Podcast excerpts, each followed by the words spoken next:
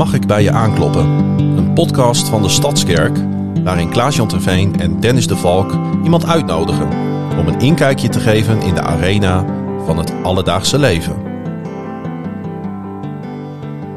En terwijl het herfstzonnetje naar binnen schijnt op de zolder van het hoofdkantoor van KVM Media, uh, ja, hebben wij uh, een, uh, een, nieuwe aflevering voor de boeg. Aflevering 12 alweer van de podcast van de Stadskerk. Mag ik bij je aankloppen?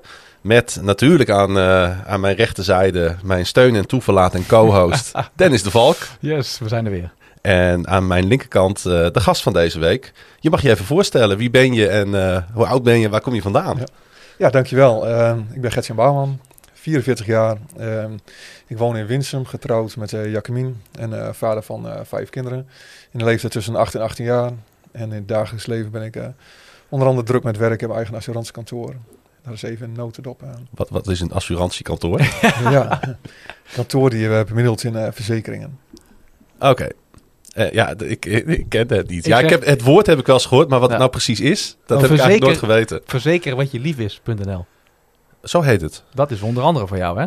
Klopt, daar ben ik mee begonnen. Die naam een beetje afscheid van genomen. Oh. Dat is, uh... oh. Verkeerde reclame, sorry. ja, helemaal goed. Het is Bouwman Financieel. Yes. Ja. Ah, oké. Okay. je komt dus uit uh, Winsum. Is dat Klopt. ook de plek waar je, waar je oorspronkelijk vandaan komt? Nee, ik ben geboren ooit in Marienberg, een klein uh, dorpje uh, tussen Hardenberg en Ommen. Oh, ja. uh, daarna hebben mijn ouders mee verhuisd in Sauwert. En nu sinds ons trouwen nog weer zeg maar in Winsum beland, waar we nu sinds 2004, 3, 4 wonen. Ja. Oké, nou we zijn uh, benieuwd natuurlijk naar jouw verhaal. Wat je, wat je te vertellen hebt aan ons en de luisteraars van yes. uh, Mag ik bij je aankloppen?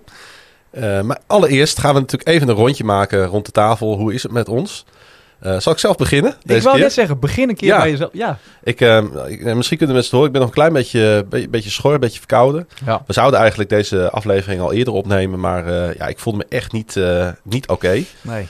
En ik dacht van ja, als je, ik was zo verkouden, weet je. En dan bij, als je dan iets moet uh, hosten, zoals een podcast, dan is dat net, nou, dan is het gewoon ja, lastig. Nee. Dus ik denk, uh, deze, we gaan hem even verzetten. En uh, gelukkig zitten we hier alsnog met z'n drie en op tijd. Ja. De deadline nadert alweer natuurlijk. Daar doen, we, daar doen we wel alles voor, hè, voor onze trouwe. Ja. heb ik nog wat leuks meegemaakt? Nou, ik, ehm, ja, als, naast dat ik werk, doe ik, ga ik veel naar sport. En het was wel heel leuk. Ik ben in het weekend naar ijshockey geweest. Naar Gijs? Naar Gijs. Okay. Ja, het ijshockeyteam van Groningen. En die hebben die wedstrijd met 16-2 gewonnen. Kijk. en uh, dus 18 goals gezien. Uh, op Kardingen is dat, uh, hebben ze een hal. En er waren, echt, waren 500 mensen. Zo. Ja, was best wel veel publiek. En ze zijn ook gepromoveerd naar de eredivisie. Dus dat was echt wel was een leuke avond. En de dag daarna ben ik naar Zwolle geweest. Want daar moest Donar spelen. En daar moest ja. ik verslag van doen. En uh, dat was ook erg gezellig met uh, drie jongens in de trein, apparatuur mee. En uh, Dona won, dus dat was ook, ook, ook nog fijn. Het is altijd een fijne bijkomstigheid natuurlijk. Dat maakt het toch weer wat leuker. Ja. En dus ik heb een heel leuk sportweekend gehad. En ik zat ook al even vooruit te blikken naar, naar het komend weekend. Ja. Want dan ga ik met mijn ouders een weekendje weg. Nou. Ja, Waar gaat de reis naartoe? Naar uh, ergens een van de bungalowpark. Nee, niet alleen mijn ouders, mijn hele familie. Ook ja. mijn broertje en mijn uh, zusje en alle kleintjes die daarbij horen. Ik ben de enige zonder kinderen. En ja. uh, we hebben zo allemaal van die huisjes gehuurd op zo'n bungalowpark. Je weet leuk. het wel. Ja, ik heb ik. er eigenlijk een, eigenlijk een gruwelijke hekel aan aan bungalowparken. maar goed. Ik kan, ik kan het me enigszins voorstellen. Het is wel heel mooi. Mijn ouders zijn 45 jaar getrouwd komend weekend. Respect. hele prestatie, zeg je dan. En het is goed om met de familie bij elkaar te komen en dat te vieren. Leuk man. Dus dat, Goed vooruitzicht. Even ja. een, een, sportloos weekend dus. Ja, dat wordt, ja want ja. we gaan naar een, een of andere dierentuin. Want ja, wat moet je anders met van die kids doen, hè? Ja, nee, dan ga je niet mee naar een sportwedstrijd. Nee, nee, nee, nee. Dus het wordt inderdaad even afkicken voor mij uh, komend weekend. En ga je dan ook lekker met ze zwemmen en zo? Dan, uh... Ja, het zou heel goed kunnen inderdaad. Ja, ja, ja ik, ik heb eigenlijk geen idee. Nee. Ach ja, zo'n weekend gaat ook snel voorbij, hè? Want je komt dan op, ik kom dan vrijdagavond laat aan, want ik moet nog werken overdag. Ja, ja. En dan gaan we op zaterdag gaan we naar Burgers Zoo in, uh, in oh, Arnhem. Kijk. Dat was al de hele, de hele, het hele weekend is al vol. Ja, dan heb je ja. nog de dag des heren over en dan mag je natuurlijk niks doen. Nee, dus, uh, nee, nee, nee, nee, zeker. Uit, dus dan is het weekend voorbij. Voor de Uitrusten van de dag Burgers Zoo, dat heb je Precies. wel nodig, denk ik. Ja. Dennis. Ja, nou, ik heb ook een sportweekend gehad. In die zin uh, een druk weekend. En zaterdagochtend stond ik uh, in Zuidhoorn langs de lijn in de stromende regen naar onze dochter te kijken. En dat was leuk. Uh, maar wat ik smiddags heb gedaan, vond ik ook heel erg leuk. Ik ben uh, met onze zoon even de stad in geweest. Hij moest nieuwe patta's, nieuwe schoenen hebben. En dat is gewoon echt heel erg leuk. Dan zie ik mezelf een beetje als jonge jongen die eh, ja, op zoek gaat naar nieuwe Nike's of zo, weet je wel. En op een gegeven moment zegt hij tegen mij, pap, ja, ik kan er niks aan doen. Maar ik vind eigenlijk alleen die hele dure schoenen vind ik mooi. Dus dat begint al op tienjarige leeftijd, weet je wel. Dat je Ja, een beetje merk, eh, Ja. nou ja, georiënteerd bent. En daarna zijn we naar het Forum gegaan.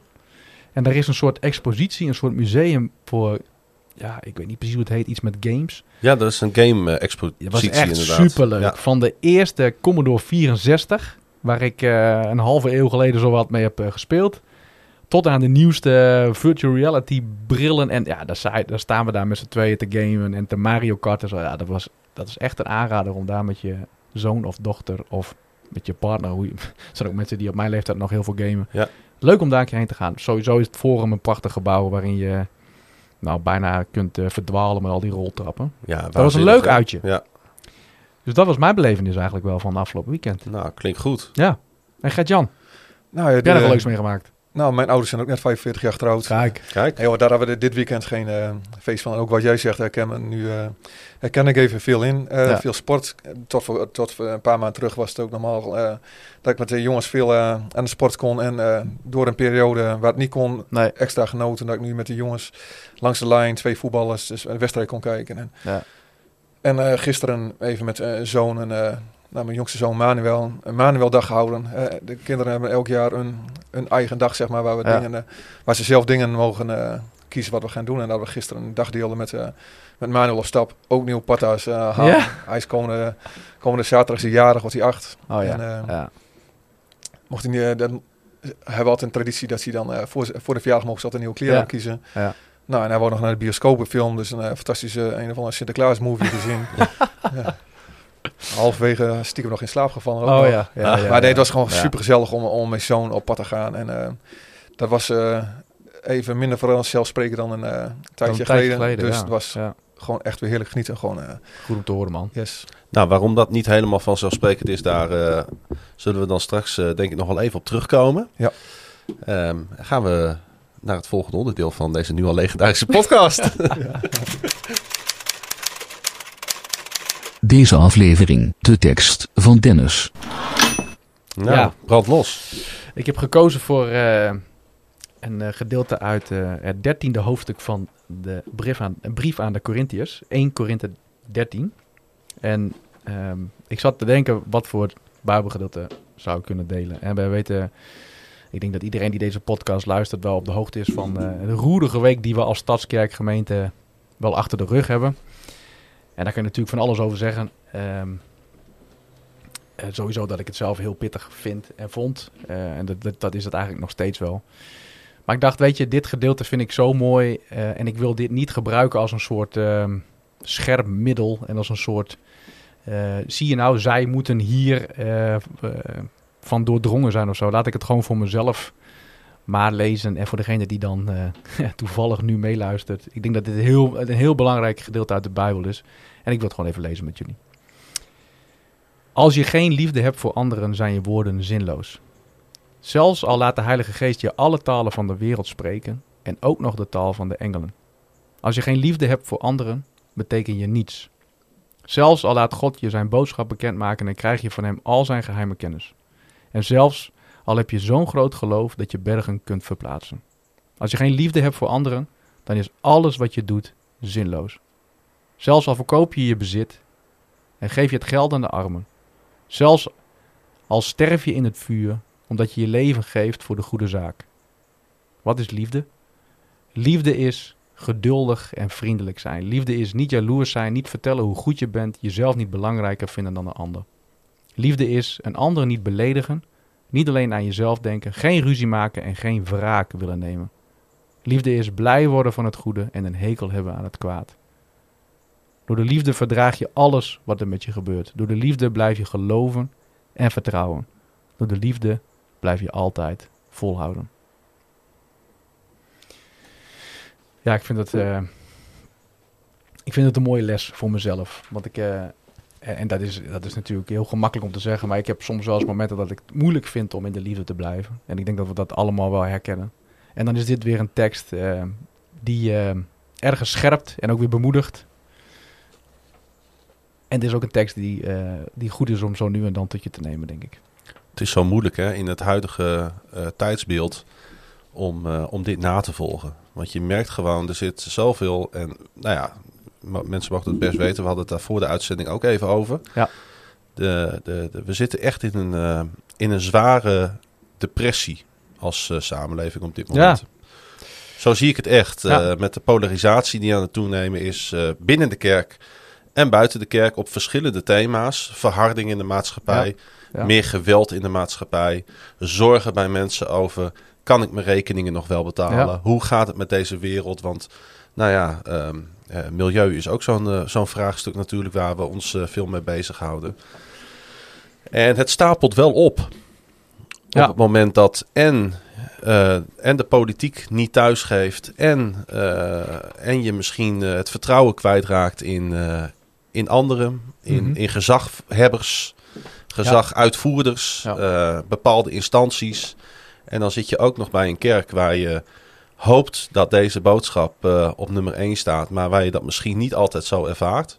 Nou, dan kan ik me voorstellen dat eh, mensen wel eens met een zwaar gemoed overblijven. Ja, ik denk dat je dat heel goed verwoordt.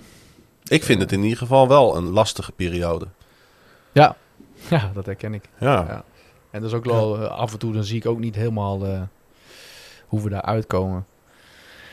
Althans, het voelt een beetje alsof het ene over het andere heen rolt en Ja. buitelt. Ehm, en dan tegelijkertijd, eh, ja, je hebt ook niet zoveel andere keuze dan maar te overleven of zo. Hè? Kijk, je kunt, je kunt heel cliché christelijk zeggen, je moet je blik omhoog richten. En dat is ook heel belangrijk. Maar soms is het ook gewoon een kwestie van overleven. En voorwaarts, we moeten weer ook gewoon gemeente zijn.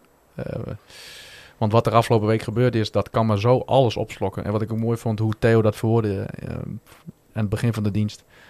Laten we vooral eh, echt even die moeite nemen om weer Jezus te zoeken. En niet eh, alleen maar bezig te zijn met datgene wat hier op dit moment gebeurt. Ja, dus deze tekst... eh, ja dat geduldig Doet- zijn, doet hè, wat er me. ook in staat. Geduldig zijn. Ja. Dat is misschien van alles wat hierin staat nog wel het allermoeilijkst. Want vriendelijk, ook al is het niet gemeend, ja, dat kunnen we, alle, we kunnen allemaal glimlach op ons hoofd over. Hè? Ja. En, Ja. eh, en, ons, en ons een beter voordoen eh, dan dat we ons voelen. Ja. Maar dat geduldig zijn, als we dat nou met elkaar ja, iets meer voor elkaar eh, weten Ja. te krijgen. Ja. Ja. Wat, wat, wat is jouw gedachte hierbij, Gert-Jan, als je dit zo hoort en, en ons hier zo even over hoort eh, filosoferen? Nou, herkenbaar wat ik, wat, me- wat ik zelf aan moet denken. ehm, de afstand die natuurlijk op alle manieren, letterlijk en figuurlijk, eh maatschappij is ingeslopen. Die zorgt ook voor dat er minder eh, makkelijk liefde te geven is. Hè? Wat mij altijd opvalt, als je ook op, ben je met iemand in gesprek, ehm, in verbinding, dan er is altijd een verhaal achter de persoon. En is de liefde veel makkelijker eh, toegankelijker zo. ja, Ehm, en dat is binnen en buiten de kerk zo. Ik, ik vind het zelf wel zo bijzonder als je gewoon in gesprek bent of mensen dat, dat je een stuk liefde voelt. En dat is eh, van dichtbij elkaar ontmoeten, is dat heel veel makkelijker dan ja, op afstand maar dingen over elkaar eh, gaan roepen. Dan Ja. heb je er niet zo'n eh, gevoel bij. Eh, Nee. echt, echt in die ontmoeting ehm, ja, komt dat veel beter tot, eh, tot uiting, ja. Ja. ik. En ik heb juist ook in die ontmoeting dat ik het af en toe, dat ik, dat ik juist, dat dat emoties oproept. En ook emoties van, van ik niet had gehoopt dat ik ze had gehad, zeg maar. Nee, Hè, ik. Ja. ik, heb laatst, eh, ik heb laatste tijd echt wel veel zware gesprekken gevoerd over diverse thema's. En ik merk dan ook dat ik gewoon af en toe dus dat geduld, het is goed dat ik daar weer even bij bepaald word, dat ik het niet kan opbrengen of zo. Omdat, het, omdat de spanningen te hoog zijn opgelopen. Ja. En dat is natuurlijk ook iets waar we allemaal een rol in hebben met elkaar. Ja, we- de, de uitspraak zorg ervoor dat je hart zacht is. Die is, eh, die is veel over de werkvloer eh, gehoord de afgelopen weken. Dat is wel. eh, en we hebben ook echt over gesproken. Hoe doe je dat dan? Want dat is echt niet zo gemakkelijk in sommige situaties. Waarin je. eh, nou, er wordt wel een bepaalde houding van de leiding van de gemeente verwacht. En die is niet altijd gemakkelijk. Ik bedoel, wij zijn ook mensen. Ja. En bij ons doet het, ook, doet het ook iets met ons. En eh, ja, dat is niet altijd eh, gemakkelijk. Hey, eh, wat ik wel mooi vind, eh, jij, jij snijdt, het, eh, snijdt de term geduldig aan. Hè? Ja. En misschien is dat een mooi bruggetje, Gert-Jan, om, ehm, en je zei er in je, in, je, in je inleiding al wat over. Misschien is het goed om eens gewoon eens te vertellen wat er is gebeurd. Maar als ik kijk naar de term geduldig, moet jij wel nodige geduld opbrengen. Nou, laten we zeggen de afgelopen, eh, we praten over drie maanden. Maar er is nogal wat gebeurd in jouw leven. Dat klopt. Ja, ik ben voor mezelf helemaal niet zo'n geduldig persoontje. Nee. Eh, maar dit was wel even een, een, een, eh, ja, ik werd wel even letterlijk stilgezet. Ehm, dat begon 11 augustus. Toen, toen ben ik gevallen. Eh, toen ben ik gevallen eh, op vakantie. Ja. Ehm, dat leverde behoorlijk wat pijn op. En een aantal dagen later kwam ik thuis. En ik was nog geen uur thuis in Nederland. Toen ehm, knapte er iets in mijn, in mijn buik. Ik wist niet precies wat. Maar een, binnen een uur lag ik in de ambulance en met spoed naar het ziekenhuis. Daar bleek dat ik een gescheurde mild had. Ehm, ik wist niet eens dat, eh, wat een mild was. Nee. Maar die was in ieder geval gescheurd. Ehm hebben ze een dagje aangekeken. Hebben een nacht eigenlijk behoorlijk eh, intern lopen bloeden. En een dag later eh, geopereerd. Ik was helemaal volgelopen met bloed en vocht. En toen lag ik daar in het ziekenhuis. En na een klein weekje mocht ik weer naar huis. Ehm, dat duurde een dag of vier, vijf. Toen was ik weer terug met de complicaties. En de organen kregen, hebben zo'n tig gekregen. Hè, De longen waren volgelopen met vocht. Eh, Ben ik weer een klein weekje in het ziekenhuis geweest. Weer een aantal dagen thuis, ging weer niet. En toen weer eh, negen dagen in het ziekenhuis. En eh, ja, dat was even, eh, ik loop er even heel snel doorheen, maar dat is Ja. wat er gebeurd was. En toen was ik echt wel even echt stilgezet. Ik was eh, in een paar weken tijd eh, 10 kilo kwijt, maar het was ook echt, nou, vlak voor de operatie, die had niet een paar uur later moeten plaatsvinden, zeg maar. Anders was het echt wel, nou, het was wel echt, echt kritiek, zeg maar. En de laatste periode dat ik opgenomen was, eh werd mijn longen zo vol vocht dat ik zo benauwd was dat ik nog, eh, ja, kon nog in de slechte tijden geen stap uit bed zetten. Dus dan werd je echt even stilgezet. En dat was echt wel, eh, ja, dan moest je geduld hebben. Ik kon gewoon letterlijk niks anders dan Nee. gewoon stil liggen. En dat was best een hele heftige tijd. En ook, ook dingen dat je daar best wat in meekrijgt. Als je hè, over deze tekst hebt, liefde, dan bedenk je wel, hé, wat is nou echt belangrijk in leven, maar ook ervaren dat je dat krijgt. Hè? Dat je op Mhm. bepaalde momenten eh, mensen langskomen, een appje sturen, een bericht sturen die zo raak op de juiste tijd zijn. Dat, was, dat is gewoon heel gaaf om mee te maken. Ja. Maar fysiek gewoon enorm pittig. Hè? En ook voor mijn gezin gewoon met de kinderen. Als je vader een keer eh, een ambulance weg wil voeren en het gewoon echt niet, ik kon niks, eh, niks betekenen voor mijn gezin op dat moment. En dat is nu gelukkig eh, een stuk beter en daar, daar geniet je dan dubbel op van. Ja, wat, is er, wat is er trouwens gebeurd? Je zegt dat je gevallen bent. Klopt. Kun je, wil, wil je daar wat meer over vertellen? Oh jawel. Ja, het is, eh, onze auto was toen gaan op vakantie en toen moesten we een eh, scooter huren. En ik had een ongeluk gekregen met een scooter. Ik moest een 180 graden bocht pakken en die weg die liep een beetje naar beneden. En ik gleed onderuit, helemaal geen spectaculaire val. Ik, ik ging ook niet eens ontzettend hard, maar vermoedelijk heb ik een stuur in mijn zij gekregen. En op het moment dat ik daar stond, had ik enorm veel pijn. Ik dacht van nou, dat zijn eh, gekneusde ribben. Ja. Dat had ik eerder gehad. Ik denk dat is heel pijnlijk. Dus heb ik de laatste dagen eh, van de vakantie, want die duurde nog een dag of drie, eh, met enorm pijnlijke ribbenkast rondgelopen. Een beetje overleefd op paracetamol en, en niet eten. Maar vooral in de veronderstelling van dat zijn gekneusde ribben. En nou, even een weekje op tanden bijt, dan zijn we er weer. Maar toen, eh, de auto was stuk, had ik net gezegd. We moesten met het vliegtuig terug. En eh, toen ik thuis kwam, toen eh, had ik honger. Ik had eigenlijk dagen ook niet zoveel gegeten, want ik kon Oh, het ja. niet echt verdragen. En Ja. toen was ik aan het eten gaan en met, dat ik net een broodje op had, voelde ik echt iets knappen. Ik zei, ik weet niet wat er gebeurt, maar het gaat niet goed. Ik ben eh, op bed gaan liggen en we hebben de ambulance, nee, niet de ambulance, de dokterspost gebeld. Ja. Die zei, die, je wordt binnen anderhalf uur teruggebeld, maar na tien minuten had ik in de gaten van, nou, Die dit gaat niet moet, goed. dit moet geen anderhalf uur Nee. duren. Toen heb je 112 gebeld. Ook niet Oh. eens. Ik heb ehm, de dokterspost weer gebeld. Ja. En die hebben ambulance gebeld en die belden mij weer. En zaten twijfelen, moeten we wel of niet komen. Ach, Ze ja. zijn gelukkig gekomen. En ja, Ja. dat was ook maar goed. Ja. En ehm, toen gebeurde in het ziekenhuis... ehm, Nou ja, wat je net verteld hebt natuurlijk. eh, ja, daarna. Want, Ja. want als, je nou, als je nou terugkijkt op die hele periode. Ja. Hoe is het nu met je? ja, je voelt je... Waar je wegkomt voel je je fantastisch. Hè, elk, ik weet nog heel goed, dag na operatie, ik zei, ik voel me wonderbaarlijk. Nou, als ik Ja, terug, terugdenk, ik denk ik, nog, ja. het was verschrikkelijk. Maar bij waar je op dat moment vandaan komt, zulke verschrikkelijke pijn. En dan, als dat weg is, dan voel je fantastisch. Maar ik kan een hele hoop dingen nu doen, mits het heel rustig is. Ja. Hè, ik moet fysiek geen, eh, ik ben normaal best wel een sportief. Nou, de sporten is er nu echt nog niet bij. Maar dat geeft niet. Ik kan voor mijn gezin er nu zijn. Ik kan met kinderen eh, optrekken. Dus ja, je gaat elke dag een stukje vooruit, eh, vooruit en soms even een stapje terug. Maar over het algemeen gewoon vooruit. En dat, dat, is gewoon genieten van de, nou, enorm genieten van de normale dingen, zeg maar. Ja. Maar tegelijkertijd ook nog wel een aantal maanden, zeggen ze, is de verwachting dat ik fysiek weer de oude ben, zeg maar. Maar dat is eh, ja, even een oefening in geduld. Maar het is, eh, we gaan de goede kant op. Heb je, heb je ook een moment gehad dat je dacht, ik ga dit niet overleven? Ja, er zijn wel twee momenten geweest. En de, ik zei al dat ik opgenomen was toen in het ziekenhuis. En toen ik in het ziekenhuis kwam uit de ambulance, toen was, dat, ehm, was het enigszins toch weer onder controle. Ze wisten Ja. niet van, moeten we nu meteen ingrijpen? Is een slagadelijke bloeding of niet? Ehm, dus ze zeiden, we willen het even een avond of een nacht aankijken. En ik denk dat op dat moment ook een eh, goede diagnose was.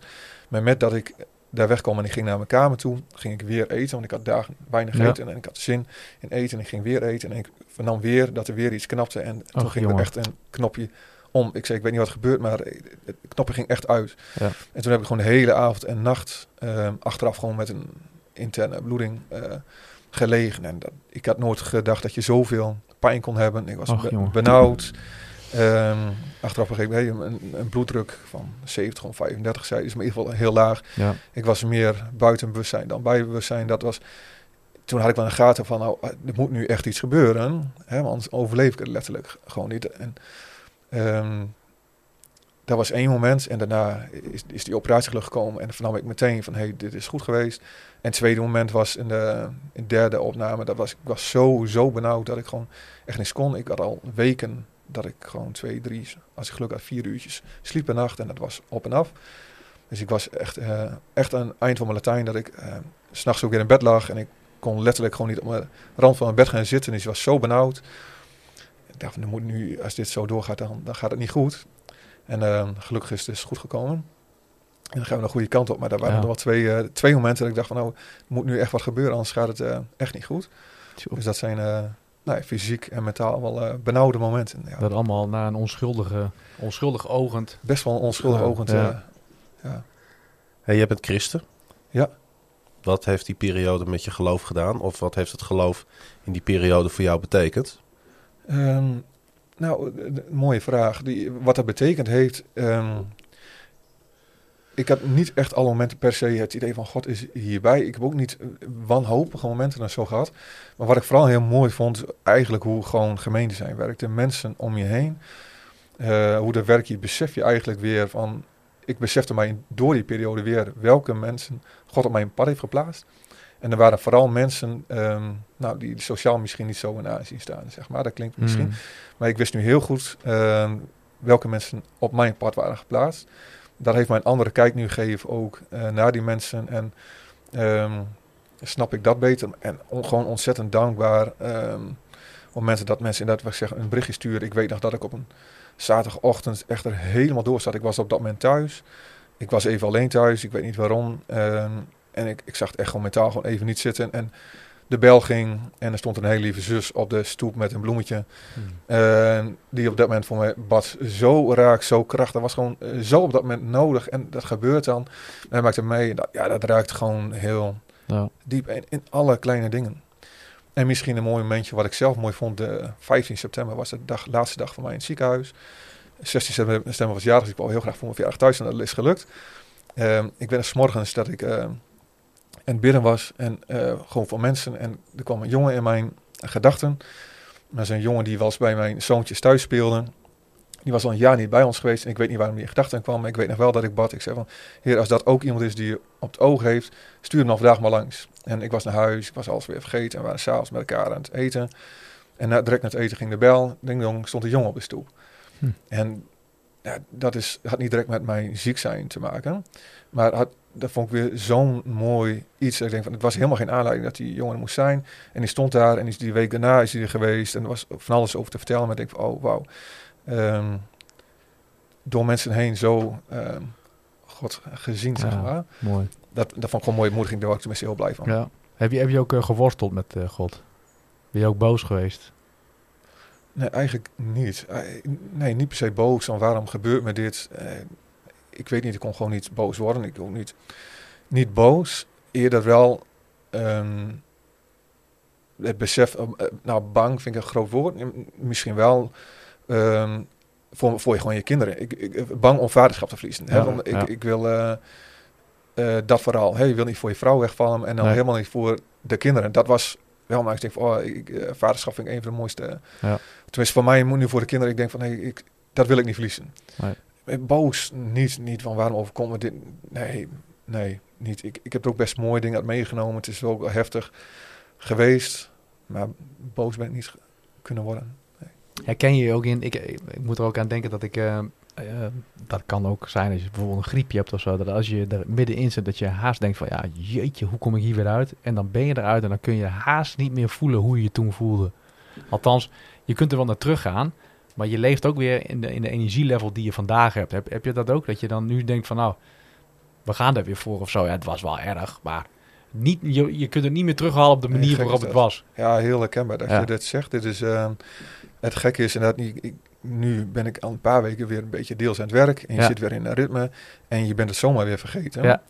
Ehm, dat, dat veranderde dit weekend een beetje. Ik kreeg weer last van één long. Ja, En in één keer dacht ik, oh help, eh, welke kant gaat het op? En ook met die gedachte, het gevoel wat ik eh, heb gehad, gewoon ja, geleden dat er weer naar boven kwam, dat, ik, hè, dat je stuk is weer herbeleefd. En ik merk gewoon dat, je, eh, nou, dat ik het daarin nog niet verwerkt heb. Nee. hè, het- Nou ja, ik kan erover praten zonder Ja. nog steeds ehm, ehm, te voelen. Maar af en toe zijn er even momenten dat je denkt, van, oh, wat, wat, wat heb ik eigenlijk wel niet meegemaakt? En dat moet denk ik zijn plek krijgen. En dat is, eh, maar het is ook zo gek dat het zo ook weer meeholpt. Dat is met dit, met andere dingen ook meegemaakt. Mhm. Ja, als ik denk van, ik ben in Afrika verschillende keer geweest, denk ik, oh, dan ben- kom je thuis en dan ga je het zo anders doen. En, en het is maar even en, en je hobbelt weer in een bepaalde eh, stramien mee. ja. Ik, eh, het, het, het is inderdaad wat mij te binnen schoot. Dat ik dacht, je hebt zo vaak dat je leven voortkabbelt. Ja, Ja. Dat je in een bepaalde, eh, bepaalde ja, energie, bepaalde sfeer inderdaad doorgaat. En dan zomaar, Ja. in een vingerknip, kan er zomaar iets gebeuren wat je leven totaal op de kop Precies. zet. Ja. ja. ja. En ik zeg niet dat we dat moeten meemaken om weer bepaald te worden bij. Dat vind ik altijd zo makkelijk, weet je, om het op die manier eh, te zeggen. Het is niet de Maar- enige manier, maar dat werkt wel vaak zo. maar het werkt Ja. wel vaak zo inderdaad. Hè? Ik heb natuurlijk ook mijn portie gehad in mijn leven. En dat zijn zulke omslagpunten in mijn leven achteraf geweest. ja. Dat, dat, Ja. dat, dat, ja, ik, ik moest denken aan, je hebt dit op vakantie meegemaakt. Mijn moeder is een keer uitgegleden op de eer- eerste dag van hun vakantie van mijn ouders in Mallorca over een gladde vloer. Ernstig gevallen, met ernstige complicaties ook. Dat, opeens, weet je, je, je, je bent in vakantiesfeer, je bent met de mensen Ja. die je lief hebt. Ja. En opeens wordt alles onderuit gehaald door een ongeluk wat letterlijk in een klein hoekje zit. Ja. Ja. Ja, zo- ik moet ook denken aan eh, eh, dat, het, dat het met jou veel doet, maar dat het ook veel doet met je vrouw, Ja. je kinderen. Maar dat het ook veel doet met de mensen om je heen. En daarmee bedoel ik te zeggen, ergens komt er een besef van, oh ja, we zijn niet onoverwinnelijk. Ik heb heel erg lang gedacht, ah, overkomt mij niet. Nou hoor ik eh, afgelopen weekend dat een, eh, een hele goede vriendin van mijn ouders is overleden. Die ken ik ook heel goed van vroeger. En het contact is wat verwaterd. Maar daar komt dan toch even binnen. Dat je denkt, oh ja, ik ben zelf ook 40 geweest. En zij is al wel een generatie eh, ouder. Alleen, ergens hoort het bij het leven of zo dat je wordt bepaald bij... En het is heel cliché. En soms dan word ik daar ook een beetje zat van. Maar het, het doet het wel met je. Dat ik jou zo zie lijden. En dat ik, ik zie je nog zo binnengereden worden in een rolstoel bij It's Your Church door je zoon. En dan maken we daar een grap en een grol. En iedereen duikt bovenop jou. Bij wijze van iedereen die wil wel de hand opleggen om je te genezen. Eh, maar maar, maar dan, dan zie ik jou en dan denk ik, oh jongen, jeetje. Het gaat echt niet zo goed of zo. Je ziet er niet zo fit uit, laten we het daarop houden. En Ja, dat, eh, klopt. hoi, dat komt dan zo binnen. Ja. ja, volgens mij is er nooit in de periode zoveel voor me gebeden. Nee. Dat is natuurlijk altijd heel mooi en prachtig. Ja. Maar ik, ik zou, is heel vaak bidden we dan in, in zo'n situatie, ja, haal me hieruit. Zo. Ja. En ik, wat ik ook wel heb geleerd van, nee, nodig Jezus maar uit in Ja. de situatie. zeg Ja. maar. Ja, En ook door, eh, dat zie ik in zoveel bijbelverhalen, hè, denk aan de, de- bij die oven, hè, met, met Mhm. Daniel, of met die Ja. zaterdagmeester Abednego, Ja. met Jozef, die op eh, volgens mij iets van 17-jarige leeftijd, 13 jaar lang eh, gevangenis, Ja. hè, daardoorheen juist. Hè. En wat doe je op zo'n moment? Hè, ik noem als je bijvoorbeeld van Jozef, die had natuurlijk gewoon een depri in een hoekje in de gevangenis kunnen zitten. Ja. En deed het niet. Nee. Hè? En daardoorheen, eh, als je wat daardoorheen uit voorgekomen is. Ik weet niet, hè, of- ik denk dat ze overal nemen iets moois in mee. Dat wil ik ook gewoon, Ja. gewoon zien. Het is een hele vervelende periode, maar ook, ook dingen die me duidelijk zijn geworden, die ik heb geleerd, die ik heb mogen ontvangen. ja. Nou, daar ben ik er ook gewoon maar dankbaar voor. Ik vind het een hele sterke opmerking. Ja. eh, want ik- ik weet nog dat eh, een keer een broeder voor mij was die voor mij bad, eh, een paar jaar geleden. Dat ik eh, ja, toch maar weer blijdschap in mijn leven mocht ervaren. En dat eh, God het verdriet wou wegnemen. Toen heb ik dat gebed echt op dat moment stilgezet. Ik zeg, Ja. wacht even, we moeten hier even uit. Ik zeg, ik wil niet dat mijn verdriet op dit moment weggaat. Maar ik wil dat Jezus met me meewandelt met mijn verdriet. Ja. Precies. Hoe goed ook, hoe goed ook bedoeld Ja. hè, van die broeder. Maar ja, dat is wel ehm, hogere school pastoraat of zo. Hè? Want ja, dat. Ja. Maar weet je wat namelijk pijn en verdriet is? Liefde. Ja. Wat we net in Corinthians gelezen hebben. Ja. Als jij verdriet voelt, of voor jezelf, of voor een ander. Of als je in Afrika bent geweest, of wat dan ook. Ja. Dat, dat, is, dat is uit liefde voor die ander. Daar ben ik van overtuigd. Ja. Dat dat één en hetzelfde is op dat moment. Ja, Ja. En, en net wat je zegt, dat, dat, vind ik zo waar. Hè? Het is zo makkelijk wel iemand uit zo'n situatie halen. Maar net als van hè, Jezus in zo'n situatie juist brengt daardoor heen. En dat heb ik ook wel geleerd. Hè? Want natuurlijk, ik geloof ook ehm, in dingen die acuut kunnen gebeuren. Hè? Ik ben de straat op geweest, dat mensen de hand opleggen in genezen acuut, geloof ik. En dan van de uitstrekken ook. Maar het is soms ook juist door een situatie heen. En juist, juist daarin. En niet alleen maar bidden, maar haal iemand daaruit. En ehm, ja, dat, hier, dat hier ook eh, geleerd, dat, dat dat dat ook gewoon een eh, Ja. heel mooi waardevol eh, Ja. iets is. Hey, kun je ons ons meenemen ehm, naar eh, het leven, zeg maar, voor het ongeluk? Eh, je geeft, gaf al aan, ik ben opgegroeid in, eh, in Overijssel. Ja, dat klopt. Ja, oudste van zes kinderen. Ja. In een eh gereformeerd warm gezin. Echt een, nog een heel eh, gezin, nog steeds. Ja. Eh, daar ben ik oudste, nou, eigenlijk best een eh, keurig gereformeerde jongen, zeg maar. ik, vond, ik was heel, eh, ik, ik, ik bedoel, ehm, Nog steeds. ja, nog steeds, ja. ja, wat, wat voor mij veranderd heeft, ik was altijd gewoon trouw, denk ik, een hele hoop dingen.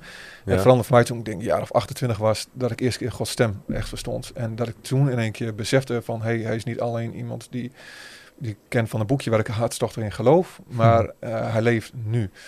En ehm, dat was voor mij een, een begin van een zoektocht naar heel veel meer van, hé, hey, maar als hij nu leeft en hij spreekt nu tot mij, ehm, was dat een, een, een zoektocht naar heel veel meer. Zou je En, kunnen zeggen dat je op je 28ste echt tot geloof bent gekomen? Nou, weet ik niet of echt dat geloof. Ehm, Ander soort geloof. Of een verdiepend. ja, verdiepende dit- laag. nog meer op, op zoek ben geweest naar wat het eh, nu is. En niet alleen theorie, maar gewoon als hij dat dan leeft en hij spreekt tot mij. En ja, daarna is, is er zoveel eh, gebeurd dat ik gewoon, eh, ja, die zoektocht was lang, lang niet ten einde. hè. Maar d- ja, dat maakt het wel en relevant voor nu. Ja. En niet alleen uit een boekje theorie.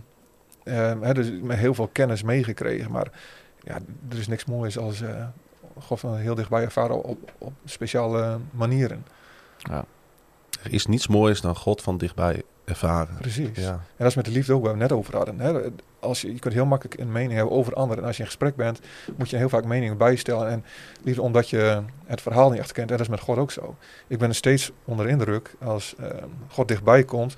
Hè? Bijvoorbeeld in de gemeente natuurlijk, hè, ministriegebed. Ik vind dat een van de mooie dingen.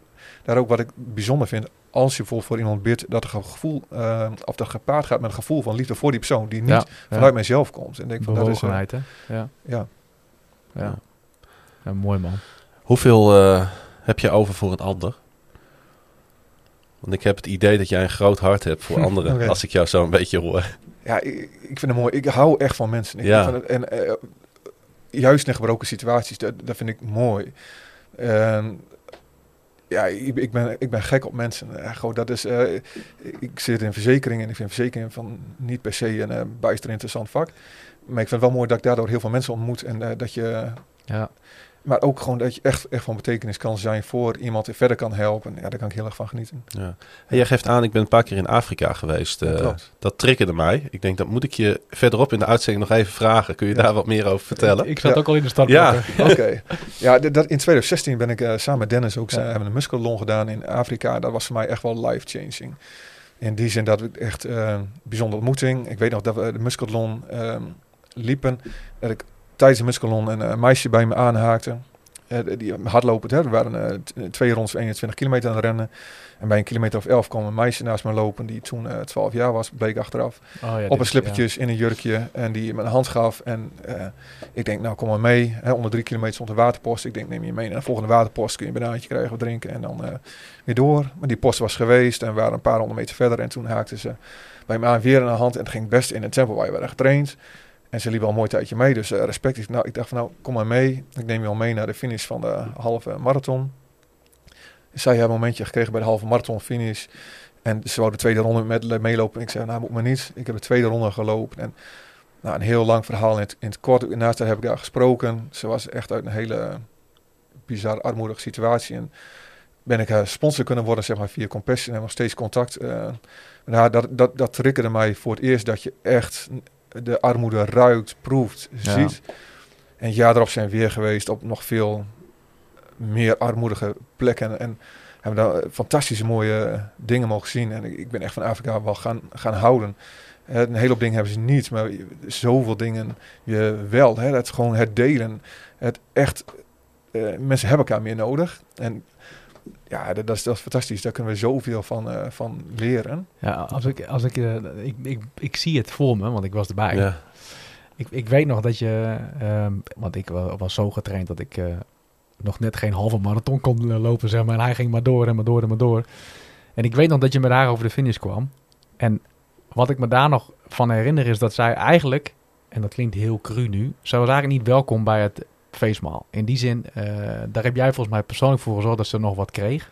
Klopt. En ik ja. weet nog dat we de volgende dag, want de, de, de marathondag, de sportdag was dus op donderdag. En op vrijdag zouden we eh, weer, weer vertrekken. Ja. En toen hadden we nog een meeting, 's ochtends ergens boven op een berg. En eh, ik, ik, ik weet nog dat ik serieus daar echt op, de, op, op, op mijn laatste tenen liep. En ik weet nog dat jij ook niet al te veel energie meer over had. En, en dat we op een gegeven moment allemaal de rode polo aan hadden. Dat we naar buiten liepen. En wie stond daar? Ja, ik- stond ze. Ik ken haar naam niet meer. Ja, Shiraya. Ze, ze stond daar. En ik weet, ik, wat, het was een heel romantisch beeld. Ze was daar ook nog om jou te zien, weet ik nog. En ik, ik, ik zie het nog op mijn netvlies. We hebben er ook foto's van gemaakt. Dat we samen voor haar hebben Klopt. gebeden. Dat was zo'n bijzonder moment. En jij probeerde daar direct op de lijntjes te leggen om haar sponsor te worden. Uiteindelijk, na een periode van ook eh, administratieve rompslomp, ben je haar sponsor geworden. En Klopt.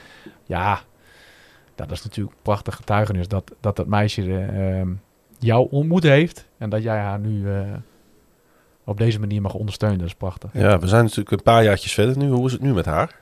Ja, heel goed. Het is, eh, inmiddels eh, heeft ze ook iets van telefoon of in het gezin. Dus ik heb af en toe via de app eh, ook contact met haar.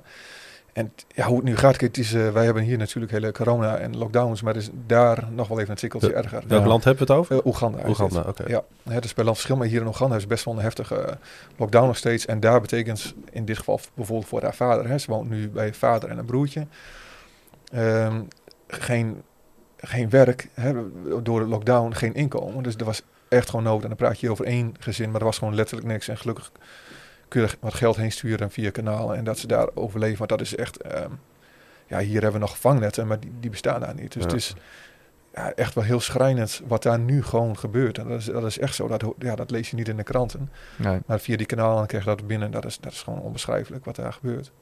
Maar um, het mooie aan die ontmoeting in Oeganda is, is dat jij vervolgens door bent gegaan. Hè? Klopt, ja, dat, dat is wel een. Ja, ik, zou er nog heel lang over kunnen vertellen. Want Ja. jaar daarna zijn we geweest met een groep ondernemers.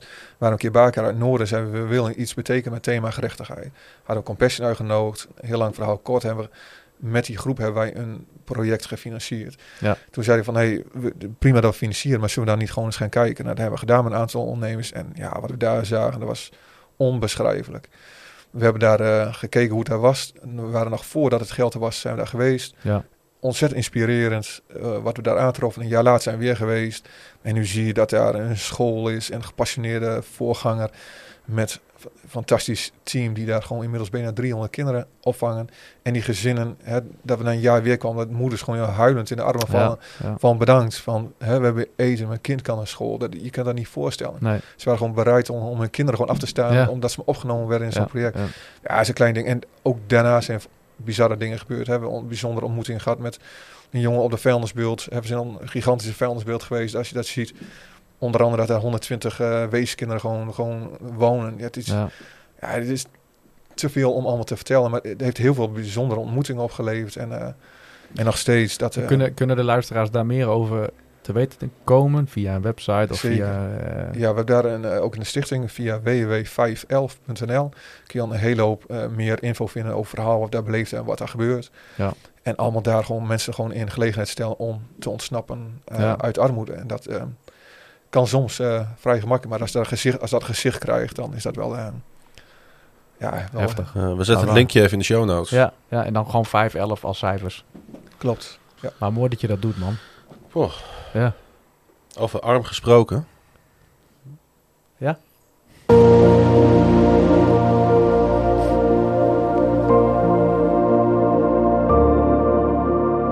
onderhoudsarm. De Amerikaanse opwekkingsprediker Jonathan Edwards was zijn tijd ver vooruit, maar ook een kind van zijn tijd. De tijd van het Wilde Westen. Edwards was een domineeszoon en kleinzoon in het noordoosten van de Verenigde Staten en in hetzelfde stadje waar ook zijn vader en opa dominee waren geweest. Edwards heeft onnoemelijk veel geschreven. Preken natuurlijk, maar ook boeken. Boeken die vandaag de dag nog druk gelezen worden. Echt een bijzondere man, dominee, denker. En trouwens, zendeling. Op het eind van zijn leven trok Edwards naar het werkelijk wilde westen en ging hij wonen en werken tussen de Indianen aan wie hij het evangelie predikte. Het bijzondere aan Edwards leven, tenminste wat mij altijd zo treft, is dat deze dominee als vanzelfsprekend ook een halve boer was. Tuin vol groenten. Koe op stal voor de melk, boter en kaas, kippen voor de eieren. Heel dat half agrarische huishouden moest gerund worden terwijl hij ook nog schreef en schreef en schreef. U mag gerust weten, ik droom van zo'n leventje. Ongetwijfeld was het minder romantisch in het echt, met Genesis 3 vers 17 gesproken. Het was waarschijnlijk werken in het zweet zijns aanschijns. Maar toch, het contrast treft me zo. In onze tijd laten we de robotmaaiers over onze minuscule grasperkjes zoemen. Kopen we melk, eieren en wat al niet in de supermarkt zonder erbij na te denken. We zijn ingericht op een onderhoudsarm leven. Onderhoudsarme tuinen vol tegels. We rijden liefst in onderhoudsarme auto's naar het werk. En koken onze supermarktproducten op onderhoudsarme kookplaten. En we zijn door al dat gemak het contact met aarde, eten en omgeving kwijt aan het raken. We bereiden ons ondertussen voor op Facebook's metaverse. Maar is ons leven nou echt ontspannender en gemakkelijker dan dat van iemand als Edward? Aan het eind van de middag begon er een frisse wind te waaien. God liep door de tuin. Die woorden uit Genesis 3, vers 8 kunnen mij zo raken. Het is het moment ook dat hij zal roepen: Adam, mens, waar ben je? Wij dromen de Hof van Eden misschien wel om tot een onderhoudsarme tuin, omdat we ons slecht voor kunnen stellen dat Adam en Eva daar het onkruid moesten wieden. Maar ik denk ook niet dat er tegels lagen. Ik loop zelf maar wat graag in mijn tuin te ploegen en te vroeten en ik merk steeds meer als ik ergens God hoor roepen, Roelof, waar ben je? Dan is het daar wel.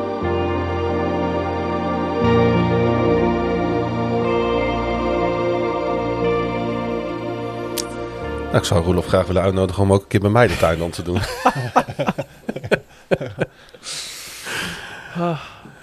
Je zit met een grote glimlach aan die man te luisteren. Onderhoudsarm, ja. Hij heeft wel een punt, hè? ja. Onderhoudsarm. Ja. Ja. Ik, Ja. eh, ik heb, weet je wanneer ik dat altijd heb? Als ik vlieg. Dan vind ik het zo bizar dat we... En ik stap over een paar weken het vliegtuig naar Amerika in. Als, eh, nou ja, alles goed komt hè, met, eh, met de reisbeperkingen en coronamaatregelen. En dan zit ik negen uur in een vliegtuig. Ja, wat is negen uur? Dat is Ja. niks. Nee. En dan ben ik in Chicago. Ja. Ik vind het zo bizar. En ik zag ooit een keer, eh, maar ik zag ooit een keer eh, Floortje Dessing, de, hè, de, van de, van de Ja. reisprogramma's, ook naar Amerika gaan, maar dan met een schip, met Ja. een containerschip. Twee weken lang was zij onderweg eh, om, om in, in Amerika te komen. En dan denk ik altijd van ja, we zijn inderdaad zo gemakzuchtig geworden. Ja. Jij ook met je elektrische auto, Ja, klopt. Gemakzucht. onderhoudsarm. Ja, ja, het- klopt. De gewone fiets Hij wordt is een zeker onderhoudsarm fiets. trouwens. Daar ben ik wel blij mee. Ja. Maar Maar, eh, daar, daar ging dit natuurlijk eigenlijk niet maar het is over. toch weer... Ik, ik, wat vind je daar dan van? Het is toch leuk zoals Roelof? Ik vind het geweldig zoals Roelof het doet. Ja, ik vind het mooi. Ja. Zo'n kijk erop, dat zou ik niet zomaar eh, Nee. bedenken. Dat vind ik gewoon fantastisch om uh, Ja. daaraan meegenomen te worden. Dus we zeggen wederom Roelof, dankjewel. Zullen we eh, wat muziek gaan draaien? Ja, als jij dat wil. het is ook jouw podcast. Ja, daarom.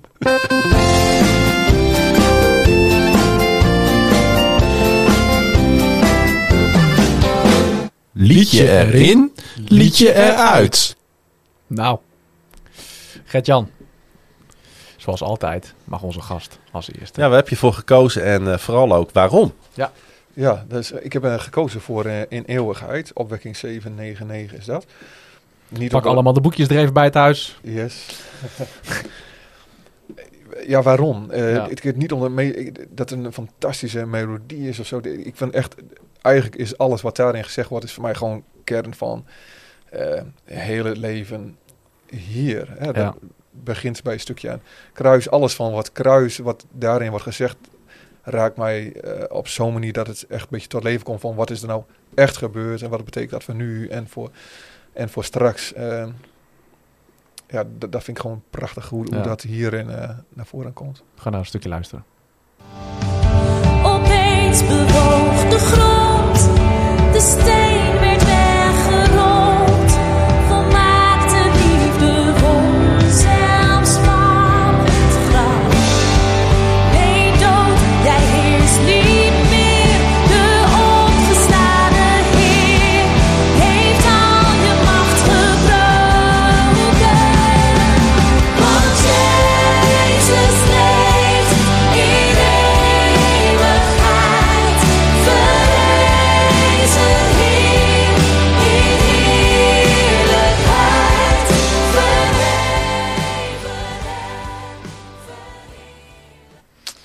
dat is mooi om met een volle zaal te zingen Zeker. en te proclameren. Ja, jij zei al eh, toen we het er even over hadden vooraf. Want dit is geen verrassing voor ons, want wij wisten al dat dit ging komen. Ja. voor de mensen is het wel een verrassing, voor ons nooit meer. Dat is ook wel weer jammer. Ja. Maar eh, jij zei ja, dat, eh, toch de, de, de Nederlandstalige worship, dat komt direct bij mij binnen. Ja, dat klopt. Eh, Ik ben misschien minder taal als een Engels nummer. Dat, eh, ik moet het drie keer horen om eh, te begrijpen waar het over gaat soms. En ja, Nederlandstalig, dat, dat raakt mij veel directer dan eh Engelstalig al- over het algemeen. Dat klopt. Zo ook altijd wel waarom ik op zoek ben in onze lijst een beetje naar een beetje een soort van balans van. Ja. Moet ook, er moet ook wat Nederlandstalig voor mij in zitten. Ja, Ja. Ja. Nou, laten we dan alvast een soort cliffhangertje doen. Ik heb ook een Nederlandstalige. Welke Kijk. moet eruit, eh Gert-Jan? Eh, in de lijst dacht ik nummer 8. Nummer 8. De ene opwekking voor de andere opwekking. Eén Yes. opwekking voor de andere. 10.000 redenen. Ja. Sorry Françoise. Het is een mooi lied. Komt in een complete lijst. Klaas-Jan. Ik heb eh, weer wat nieuws gevonden. Ja. En het is, eh, ik had nog nooit gehoord van Blessing of For. Eh, met dubbel F. Ja, ben je raar. Of voor. Ja, maar Offor, dat slaat volgens mij op zijn naam. Eh en Blessing dan weer niet. Hij komt, het is een zanger die oorspronkelijk uit Nigeria komt. Oh. Eh, naar eh, Amerika verhuisd is en daar is gaan samenwerken als muzikus met, eh, met heel veel artiesten. Ook met, met veel worship artiesten, maar ook met, met grote Seculiere, seculiere ja. artiesten. En dan ben ik even de namen kwijt, maar ik zag dat hij onder andere met Michael W. Smith heeft samengewerkt en nog wat andere bekenden. Ik moet, moet ze even schuldig blijven. Ik had het opgezocht van de week, maar ik ben Nou het ja. alweer vergeten. Ja. Want ik dacht van, hé, waar, komt, waar komt deze man vandaan? En ehm, hij is nu solo gegaan. En eh, dit is, eh, voor zover ik heb kunnen vinden, zijn eerste grote debuut-single. Brighter Days. Oh, if your screams don't make a sound.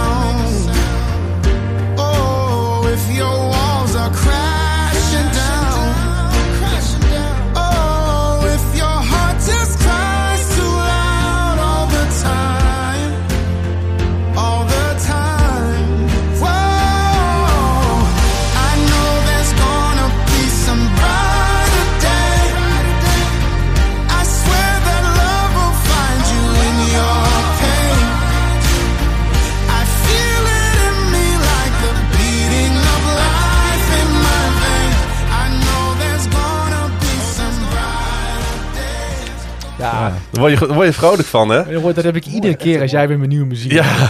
Ik maak het met, met, met heel veel plezier, zet ik dat gewoon even zo in elkaar. Ik vind het echt... eh, Ja. Ik, ik, ik heb ook elke keer als ik het naar jou toestuur, wat ik heb uitgekozen, heb ik die van, oh, volgens mij bemoedig ik je hier ook weer mee. Ja, ja.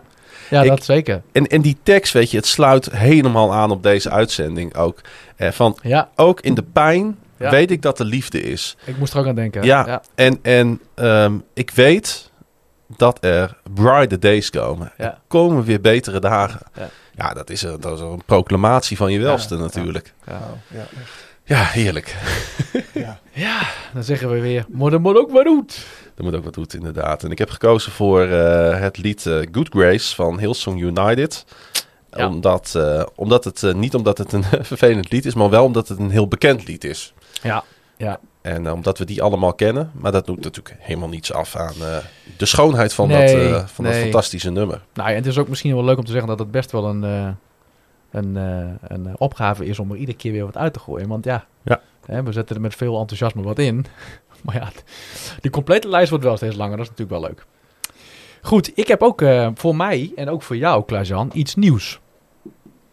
En Gert-Jan, ik weet niet of jij daar al eens van gehoord had. Maar het gaat om Lars Gerven.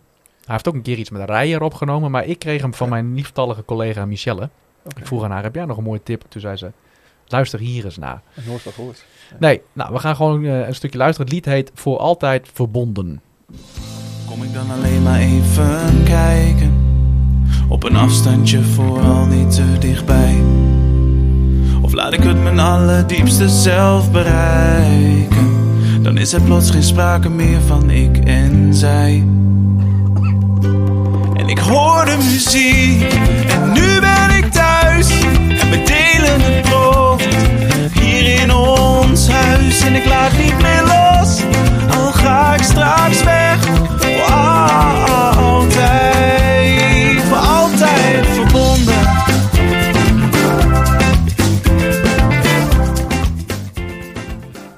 Ja, toch een magistrale lied. Ja, het is wel ook een nummer voor, het, eh, voor als het zonnetje schijnt dit, hè? Dat bedoel ik maar. En als je het idee hebt van, nou, de zon schijnt niet, dan gaat de zon vanzelf Dan schijnen. gaat hij luistert. Ja, Ja, ik ja. vind de tekst ook mooi. Gewoon verbonden. Verbinding vind ik altijd wel een zo'n actueel thema in mijn leven.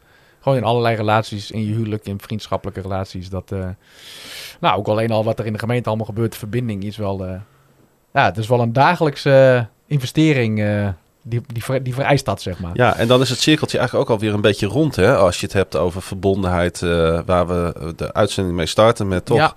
Ja, we hebben ook maar gewoon eerlijk uitgesproken eh, nou, wat ons eh, op het hart ligt. Ja. En, en ik zou bijna zeggen, niet eens op het hart ligt, maar zwaar op de maag ligt. Ja, Ehm, dat is wel de harde realiteit, ja. ja. Ja. En eh, ik, ik, ga, ik neem ook gewoon even de vrijmoedigheid om te vragen, Dennis. eh, hoe denk je dat, eh, dat het gaat de komende tijd? Heb je er een beetje, ja, het is een beetje een, een, een cliché, maar heb je er een beetje vertrouwen in?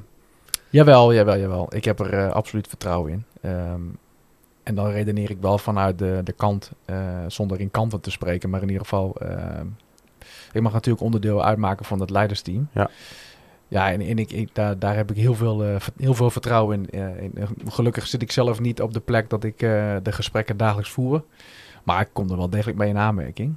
Aanraking. En, Ja. in aanraking, sorry. Ja, en ik, ehm, ja, ik heb gewoon vertrouwen in mijn collega's en bovenal ook in de, de koers die we zijn, die we hebben ingezet. Ja.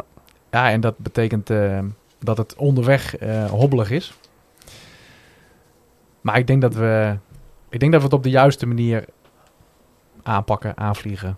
Ehm, en ik vind het mooi om ook daarin een soort van collectief te vernemen dat we echt, eh, echt, echt een ieders belang voor ogen hebben. En echt niet te snel zeggen van nou, nee, we luisteren niet naar. We pro- Nee. proberen daar echt heel zorgvuldig in te zijn.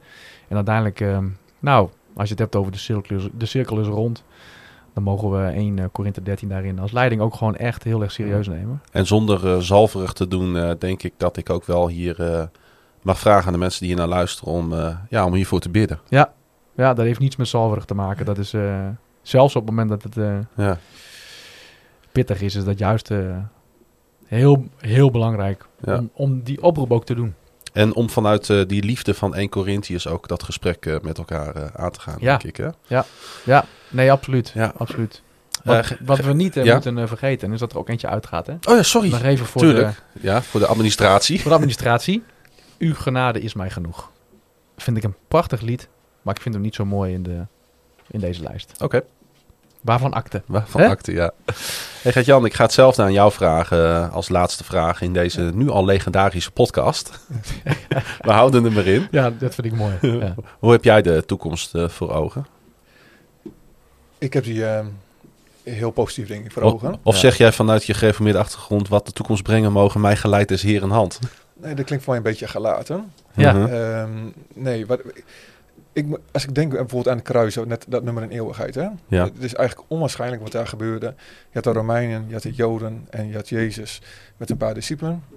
En eigenlijk was het een kansloze missie. Denk je, hoe dan? Hoe, hoe, moet- hoe moet dit ooit wat worden? Ja. En hetzelfde denk ik ook voor deze tijd. Dan denk je, jongens, als je over de liefde hebt, hoe dan? In deze tijd, verdrukking, Ja. ehm, geen ja, polarisatie hebben we genoemd. Mhm. En denk wel, hoe dan in deze tijd?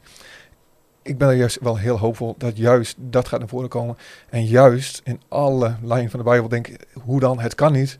En dan juist blijkt de grootheid dat het, dat het wel kan. Ik, ik ben er heel positief gestemd over. En weet misschien niet hoe.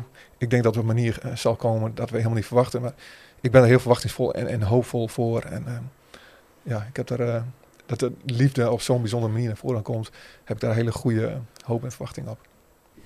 Mooi. Mooi, hè? Mooi, mooi afsluiten. Dankjewel voor je komst, Gert-Jan. Mooi om je verhaal te horen, jongen. Ja, bedankt inderdaad voor je komst naar eh, weer eens de zolderkamer eh, van KVM Media. Het kwam eh technisch even wat beter uit om het Ja. niet in de kerk op te nemen deze keer. Mhm. Eh, gaat, gaan we de volgende wel weer in de kerk opnemen? Ja. Ja? Ja. Dus ik moet door, weer door weer en wind moet ik naar de Friese straatweg. Anders haal ik je op. Weet je, ik zag op eh, Twitter zag ik een, eh, een vraag van iemand uit de stad. En die zei, kunnen jullie aan... eh, wie, wat vind jij als stadje, zeg maar... Wat zijn de slechtste wegen van, van Groningen? Oh ja, ik heb een verwijzing komen. En toen werd de Friese straatweg werd, Ja. werd genoemd. Dus de, de, weg voor, lang, voor onze kerk langs, zeg maar. Ja. Hobbels en kuilen. En het is inderdaad, als, zeker als je met de fiets gaat, dramatisch. Dus ik zou graag de leiders van de kerk willen oproepen... om daar zijn klacht over in te dienen bij de gemeente Groningen. Ik denk dat dat eh, weinig, eh, eh, weinig kans heeft. Ja. Zek- Zeker in deze tijd. Maar goed, wie weet. Hey Dennis, jij ook natuurlijk bedankt eh, voor jouw komst eh, naar mijn zolderkamertje. Graag gedaan. En we willen jullie eh, uiteraard bedanken voor het luisteren naar deze podcast van de Stadskerk. Dit was aflevering 12. We hebben diverse mails gehad met gouden tips. Dankjewel. We verklappen nu al dat eh, Sonja Niemeyer te gast is voor aflevering 13. Heb je iemand uit je omgeving die je graag wilt voorstellen als gast? Dat kan door ons te mailen via podcast.destadskerk.nl. Er zijn nog steeds mensen die eh, nog nooit van onze podcast hebben gehoord, die dit, dus, die dit dus waarschijnlijk nu ook niet horen. Help je ons ook hun te laten genieten van de mooie levensverhalen. Met andere woorden, deel deze podcast. Over 14 dagen, dan zijn wij er weer. Maar eh, niet voordat wij aan het eind van deze aflevering hebben bedankt onze vader. Hij die was, hij die is en hij die komen zal. En, lieve luisteraars, hij komt spoedig. Amen.